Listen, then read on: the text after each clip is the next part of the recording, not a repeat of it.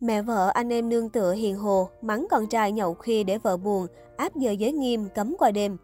Bà Nguyễn Thị Sơn chia sẻ, tôi yêu cầu con tôi, dù bằng cách mấy cũng phải về nhà trước 11 giờ khuya. Sau 11 giờ không thấy về là tôi điện thoại nhắc nhở và ngồi chờ. Bà Nguyễn Thị Sơn, nữ tướng quyền lực của tập đoàn Sơn Kim là một nữ doanh nhân đình đám đất Việt. Bà là hiệu trưởng trường cán bộ quản lý doanh nghiệp CBAM thuộc VCCI, viện trưởng Viện Khoa học Pháp lý và Kinh doanh Quốc tế IBLA thuộc Trung ương Hội Luật gia Việt Nam, Chủ tịch Hội đồng Quản trị Trường Trung học Phổ thông Tư thục Duy Tân.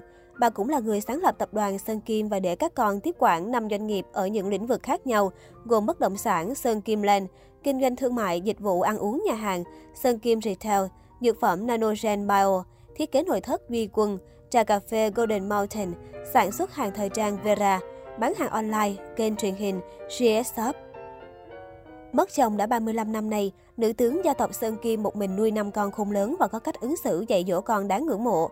Qua những lời phát biểu thâm thúy về scandal của con rể, CEO Hồ Nhân, người ta thêm để phục người mẹ tinh tế. Trước đó, bà từng tiết lộ về cách dạy con cháu của mình. Con trai là giám đốc vẫn bị mẹ áp giờ giới nghiêm. Trong một bức thư gửi học sinh, giáo viên và phụ huynh tại trường tư thục Duy Tân, bà Sơn đã thể hiện rõ quan điểm giáo dục của mình qua câu chuyện riêng tư của gia đình. Bà viết, Tôi có 5 người con, tất cả đều có gia đình và sinh cho tôi 7 cháu nội và 3 cháu ngoại.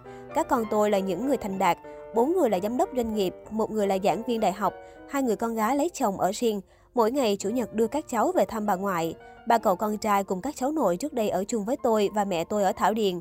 Mới đây hai cậu lớn mua nhà mới và sinh ở riêng. Tôi vẫn ở chung với cậu út và hai cháu nội. Một gia đình hạnh phúc vui vẻ nhưng không phải không có lúc ầm ĩ. Lúc các con tôi còn nhỏ cũng mãi chơi, cũng lười học. Thỉnh thoảng họp phụ huynh học sinh, tôi cũng bị các thầy cô ca tháng về việc nghịch phá của các con tôi. Cũng có lúc tôi la mắng nhưng chẳng bao giờ tôi đánh con, chỉ khuyên bảo và tìm các biện pháp thay đổi môi trường học tập của các con cho phù hợp. Khi các con tôi trưởng thành, năm người con năm cá tính khác nhau, từng bước phấn đấu gây dựng sự nghiệp, cũng có lúc khó khăn rồi mới tới thành công và phát triển. Nhưng vì bố mất sớm nên cả năm anh chị em đều yêu thương mẹ, làm việc gì cũng không muốn để mẹ buồn. Câu chuyện về một người con trai làm giám đốc doanh nghiệp mãi vì kinh doanh phát triển có những hôm đi nhậu tiếp khách về đến nhà là quá nửa đêm của bà Sơn đặc biệt gây chú ý. Với nhiều người, việc giao lưu thiết đãi nhau trong giới doanh nhân là chuyện thường, nhưng sự tinh tế của người mẹ trong bà Sơn thì nói khác. Tôi thương con dâu, tối nào cũng thức chờ chồng, ở chung với mẹ chồng chịu đựng không dám lên tiếng nặng nhẹ với chồng. Lúc đầu tôi lớn tiếng hạch hỏi con trai, con trai tôi giải thích làm ăn thì phải tiếp khách.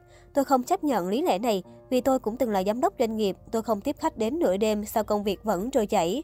Khách hàng cần mua hàng hóa tốt của nhà sản xuất để bán, chứ đâu có cần ngồi uống rượu.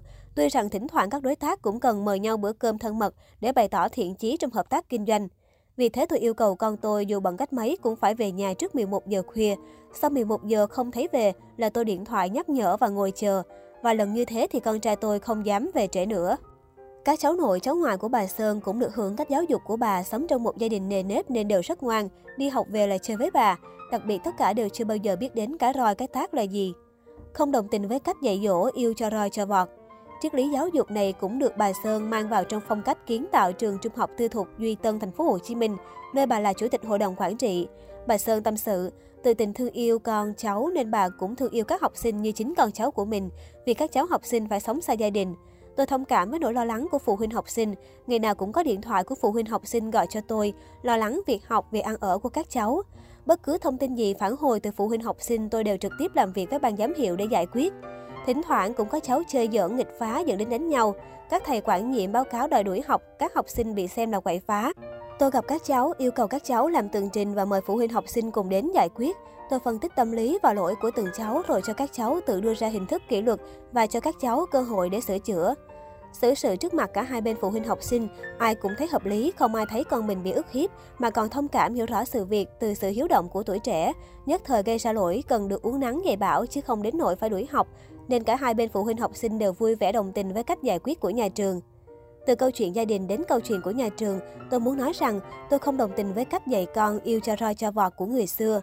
Bố mẹ khi đánh con thường xuất phát từ cơn giận, mà giận quá thì mất khôn, sẽ dẫn đến đánh quá tay làm tổn thương các cháu về cả thể xác lẫn tinh thần, gây cho các cháu sự đau đớn và sự sợ hãi, hoảng sợ, làm ảnh hưởng đến tâm lý xử sự của các cháu trong tương lai. Bà khẳng định bạo lực không bao giờ là cách giáo dục, vì các thầy cô không phải là bố mẹ ruột của các cháu, nên không thể có cảm giác đau đớn khi đánh các cháu nhất là đối với các học sinh cấp 3, đang ở độ tuổi bắt đầu muốn làm người lớn nhưng chưa phải là người lớn. Các cháu bắt đầu biết tự ái trước bạn bè hoặc trước một bạn học mà cháu có cảm tình.